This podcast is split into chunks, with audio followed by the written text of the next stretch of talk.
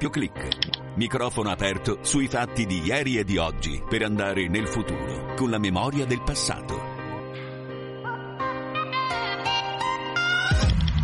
Luce Rossa, siamo in diretta, bentrovati da Andrea De Angelis, gentili ascoltatori di Doppio Clic, la macchina del tempo radiofonica, è il viaggio numero 133 che facciamo nel passato, un viaggio che ci porta indietro quest'oggi di dieci anni a quel terribile, indimenticato, indimenticabile 3 ottobre 2013, la tragedia di Lampedusa, un naufragio che costò la vita a 368 persone migranti. Ringrazio in regia Damiano Caprio, tecnico del suono Gustavo Messina, ringrazio soprattutto il nostro ospite in collegamento diretto Gianfranco eh, Schiavone, esperto di temi legati all'immigrazione, membro dell'Associazione per gli studi giuridici appunto sull'immigrazione. Schiavone, ben trovato. Buongiorno, buongiorno a tutti. Partiamo allora con la scheda introduttiva, davvero una, una scheda toccante, vi consiglio di seguirla fino all'ultimo, quella di Silvia Giovarrosa, ascoltiamo. Il mare è calmo. Il peschereccio a due piani, partito da Misurata in Libia la notte del primo ottobre, dopo quasi due giorni di navigazione sta per raggiungere le coste dell'isola di Lampedusa. I 500 migranti a bordo dell'imbarcazione finalmente sentono accendersi la speranza di una nuova vita presto vengono raggiunti da due barche che però non li soccorrono. La speranza lascia il posto allo sconforto e allo sconforto sopraggiunge il panico. Il comandante del barcone decide allora di togliersi la maglietta e farne una torcia con la benzina per attirare l'attenzione. Parte del carburante si riversa in mare, sulla barca. I passeggeri stipati si muovono nervosamente nello spazio troppo angusto che li contiene. Il peschereccio barcolla, si piega su se stesso e comincia ad affondare.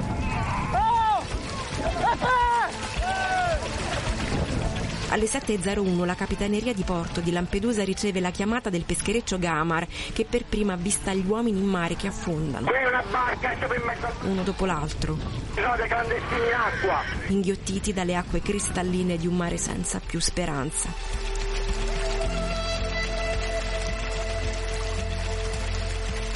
Delle 500 anime a bordo del barcone ne muoiono 368.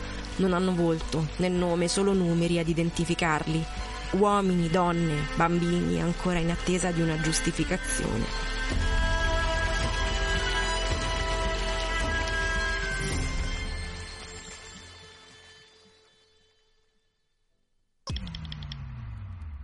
E così dunque la nostra scheda firmata da Silvia Giovarrosa ci ha riportato anche con i rumori, lo avete sentito in sottofondo, le onde, poi le urla, le grida di terrore a quel 3 ottobre del 2013. Schiavone, partiamo proprio da, da quel giorno, dal ricordo di chi, addetto ai lavori, esperto, studioso, si ritrova davanti a, a un qualcosa di fin troppo grande per essere descritto a parole 368 vite perdute per un naufragio. Si poteva evitare, si poteva fare qualcosa di più dieci anni fa? Certamente si poteva fare di più, però dieci anni fa avemmo la consapevolezza che oggi non abbiamo più che bisognava organizzare una missione di soccorso eh, in mare che andasse appunto a cercare di avvicinare, eh, avvicinarsi ai naufraghi, non aspettare che eh, le persone arrivassero sulla, sulle nostre coste. E quindi venne organizzata una missione nota come Mare Nostrum, nel quale le, eh, le navi eh, italiane e, e, anche di altri paesi eh, pattugliavano il Mediterraneo spingendosi anche nelle acque internazionali eh, appunto alla ricerca di ehm, eventuali, in realtà probabili appunto imbarcazioni. Fu l'unico esperimento che permise di salvare molte vite, il, molte vite umane e, eh, e che in realtà, appunto, in realtà, rispettò il diritto internazionale marittimo, il, gli obblighi di soccorsi e diede anche, devo dire, un po' di eh, dignità diciamo, a, all'Italia e all'Europa.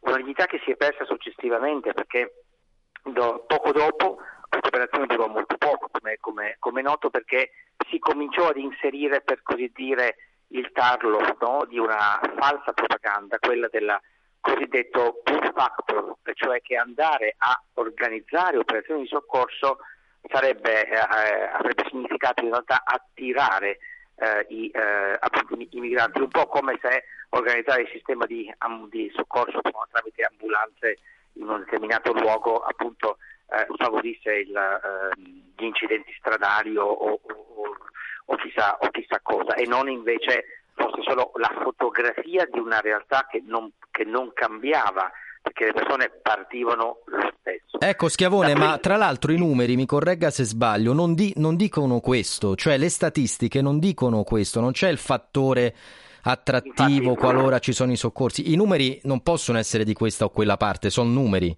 o sbaglio? Eh, eh, lo so, ma invece questo è quello che è successo in questi dieci anni, cioè la razionalità è stata completamente messa da parte per far posto appunto a, a forme di, propaganda violente. Tutti gli studi chiari, hanno chiarito senza alcuna ombra di dubbio, ha compreso l'ultimo eh, prestigiosissimo studio della rivista internazionale Nature, hanno appunto chiarito che non esiste alcun fattore di attrazione, ma eh, come chiunque può comprendere molto bene, le persone che partono partono sapendo di mettere a rischio la propria vita, eh, le, le, ragioni della, della, fuga sono ragioni eh, dire, di cui spesso noi non ci rendiamo conto nella loro eh, assoluta drammaticità e, eh, e, che quindi per l'appunto l'unica misura che avremmo dovuto continuare era proprio l'operazione Mare Nostrum chiaramente allargata a un contesto europeo. Quello che è successo è stato esattamente l'opposto. Abbiamo eh, desertificato i soccorsi progressivamente, allontanando diciamo, e andando sempre più vicini invece alle acque, alle acque degli stati territoriali e poi addirittura successivamente abbiamo cominciato a criminalizzare coloro che il soccorso lo facevano in una sorta di rovesciamento proprio di, eh, dei fini e, direi, e, dei, e dei principi generali. Già. Gianfranco Schiavone ha usato il, il, verbo desertificare, abbiamo desertificato i soccorsi, è molto significativo perché spesso chi fugge in mare ha già attraversato i deserti e molti perdono la vita già in questa prima traversata, chiamiamola così. Però torniamo, perché questa è una trasmissione che torna indietro nel tempo, al radiogiornale della Radio Vaticana del 3 ottobre 2013, un servizio di apertura di quel GR, erano le ore 14, ascoltiamo.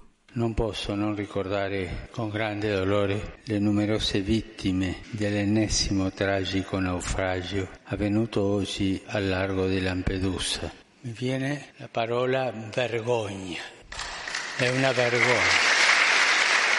L'eco dei flutti e dei corpi senza vita che galleggiano sull'ennesima bara spalancata dal Mediterraneo sotto una carretta del mare entra come uno tsunami tra gli affreschi della Sala Clementina. Papa Francesco, che ha forse visto le prime tragiche foto pubblicate sul web e ha letto dell'orrore piombato addosso a sopravvissuti e soccorritori, chiude il discorso appena tenuto con una voce rotta dal dolore e dallo sdegno, due sentimenti che un istante dopo confluiscono in una invocazione al cielo e a chi ha il potere di fare qualcosa sulla terra terra. Preghiamo insieme Dio per chi ha perso la vita, uomini, donne, bambini, per i familiari e per tutti i profughi.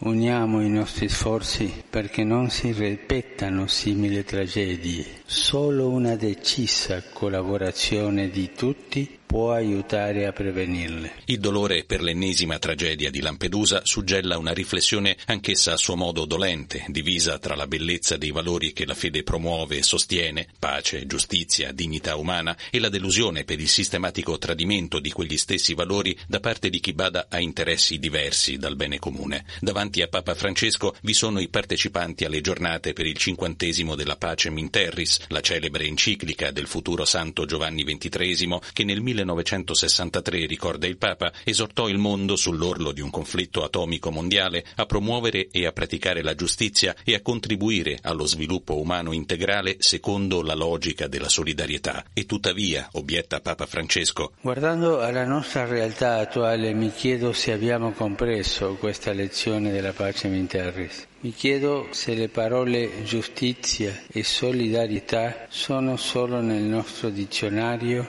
o tutti operiamo perché divengano realtà. L'enciclica del Beato Giovanni XXIII ci ricorda chiaramente che non ci può essere vera pace e armonia se non lavoriamo per una società più giusta e solidale, se non superiamo egoismi, individualismi, interessi di gruppo e questo a tutti i livelli.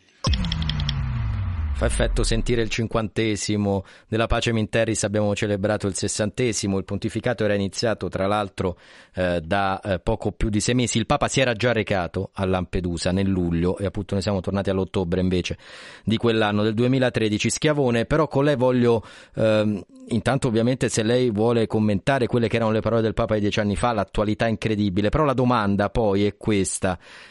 Finanziare l'ONG è un crimine, è vietato davvero, lo si può fare, se lo si fa è giusto che ci siano delle critiche di altri governi, perché è importante fare chiarezza, altrimenti n- non si comprende quasi nulla, mi metto anche e soprattutto nei panni di chi ha l'ascolto. Naturalmente non solo non è un crimine, ma in realtà è doveroso finanziare eh, chiunque svolga l'operazione di soccorso in mare e quindi anche le organizzazioni eh, non governative che stanno supplendo a una mancanza degli Stati. E qui però torno al punto fondamentale, cioè il, il diritto internazionale impone agli Stati di organizzare un sistema di ricerca e soccorso in mare. Queste sono le espressioni della Convenzione, interna- della Convenzione delle Nazioni Unite appunto ehm, su- sulla materia. Ricerca e soccorso sono i due termini, non solo soccorso, perché le operazioni eh, appunto in mare devono essere operazioni che devono eh, arrivare all'obiettivo, cioè se noi sappiamo che c'è un'altissima probabilità di trovare delle imbarcazioni in difficoltà in un tratto di mare, eh, come lo è nel Mediterraneo negli ultimi, eh, ahimè, negli ultimi decenni, noi dobbiamo organizzare un sistema di ricerca che sia adeguato, non basta neppure un sistema di soccorso, la legge parla appunto di sistema di ricerca, quindi eh, si, tratta, si, tratta, di eh, realizzare un compito la cui unica finalità è salvare, è salvare, le vite. La gestione delle migrazioni viene dopo, la questione del, di chi spetterà esaminare la domanda d'asilo è una, di, è una, di, quelle questioni che purtroppo l'Europa non ha ancora risolto con la eh, riforma, ahimè, che non, che, non stiamo, che non siamo arrivati ancora del regolamento Dublino, ma sono tutti temi eh, importantissimi ma che vanno separati dalle operazioni di ricerca e soccorso in mare che hanno una loro regolamentazione giuridica, hanno ovviamente una loro dimensione etica, come ha ricordato il Papa, e che devono essere attuate in ogni caso a prescindere da ogni altra considerazione. Ed è, tutto, tutto ciò è andato in crisi.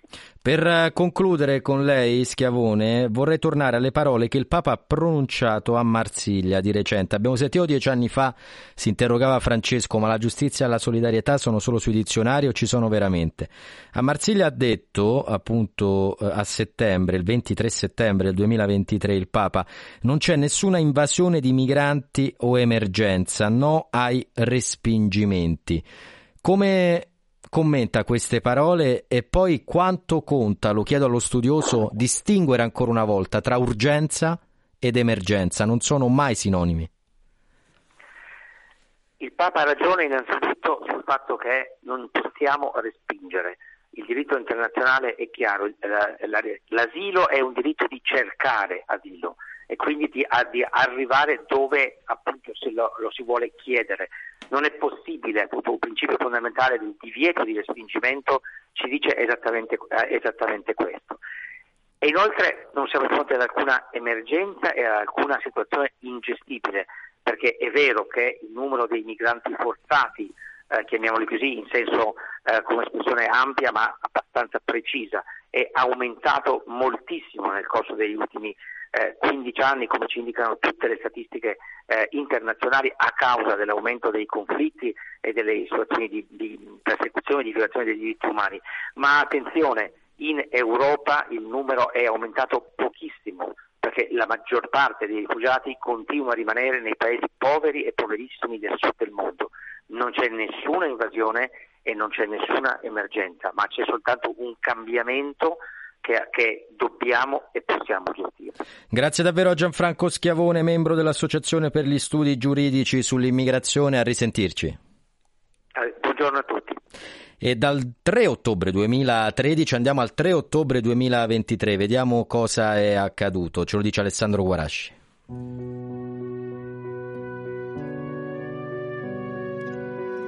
Il silenzio nell'ora esatta della strage è stato il suono delle trombe alle 3.15 davanti al memoriale Nuova Speranza in piazza Piava Lampedusa martedì ad aprire la giornata dedicata al ricordo delle vittime del naufragio del 3 ottobre 2013.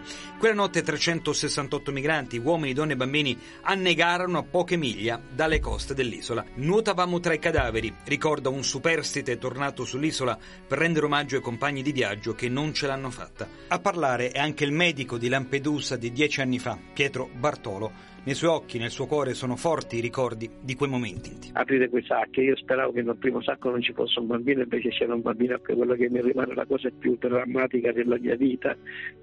Il mio incubo per il bambino, il primo sacco un bambino col pantaloncino rosso, la, la maglietta bianca, piccolo, bello, sembrava vivo, l'ho spogliato, nudo, lo scuotevo lo volevo svegliare, magari dico come che tratte, no? me lo sono portato all'orecchio, l'ho guardato intensamente negli occhi, non l'avessi mai fatto perché quel bambino è il mio incubo, sa, lo sogno mm. spesso, lo sogno che mi, che mi tira i capelli, che mi maltratta, eh, che mi rimprovera perché non l'ho salvato, ma io cosa potevo fare? Lui era morto già. Tra le diocesi più sotto pressione, quella di Agrigento, da cui Lampedusa dipende, a dieci anni di distanza da quella tragedia, sembra proprio che non siano stati fatti passi in avanti nella protezione dei migranti, ci dice il direttore Valerio Landri. Però mentre commemoriamo le vittime del 2013 non possiamo non tenere aperto il cuore e la memoria anche a tutti coloro che hanno perduto la vita in mare prima e dopo quella, quella data fatidica, perché dopo quel 3 ottobre di quei dieci anni fa tanti altri uomini, donne e bambini hanno perso la vita, senza purtroppo suscitare lo stesso clamore.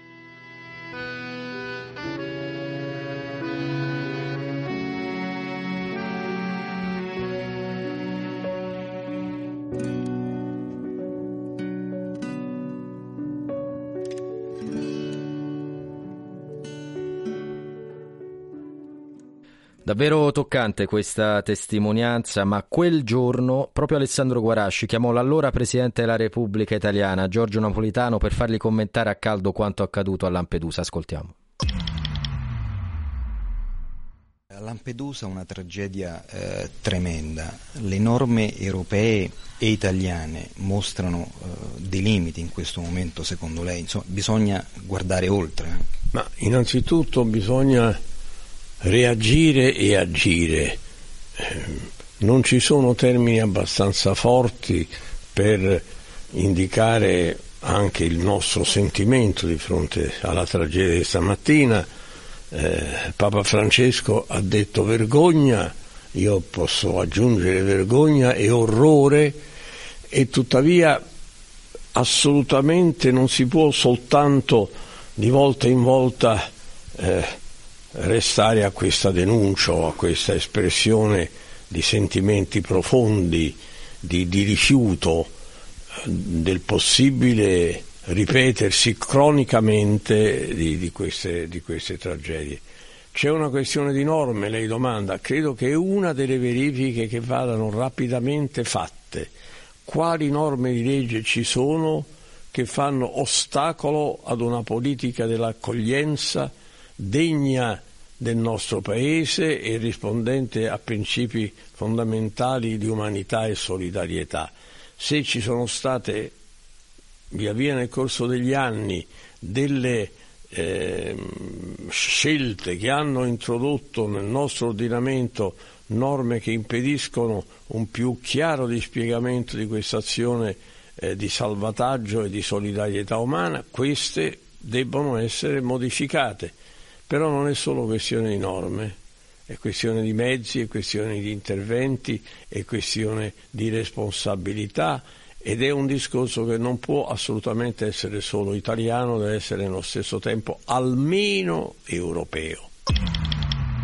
E termina qui la puntata numero 133 di doppio clic dedicata ai dieci anni del naufragio di Lampedusa. Ringrazio regia Damiano Caprio, Gustavo Messina, Giuseppe Mauriello. Grazie per il lavoro enorme, fondamentale ai colleghi Silvia Giovarrosa e Alessandro Guarasci che hanno consentito la realizzazione di questa puntata. Da Andrea Angelis è tutto, ricordiamolo, se c'è un motivo per lamentarsi ce ne sono sempre almeno due per non farlo. Ciao!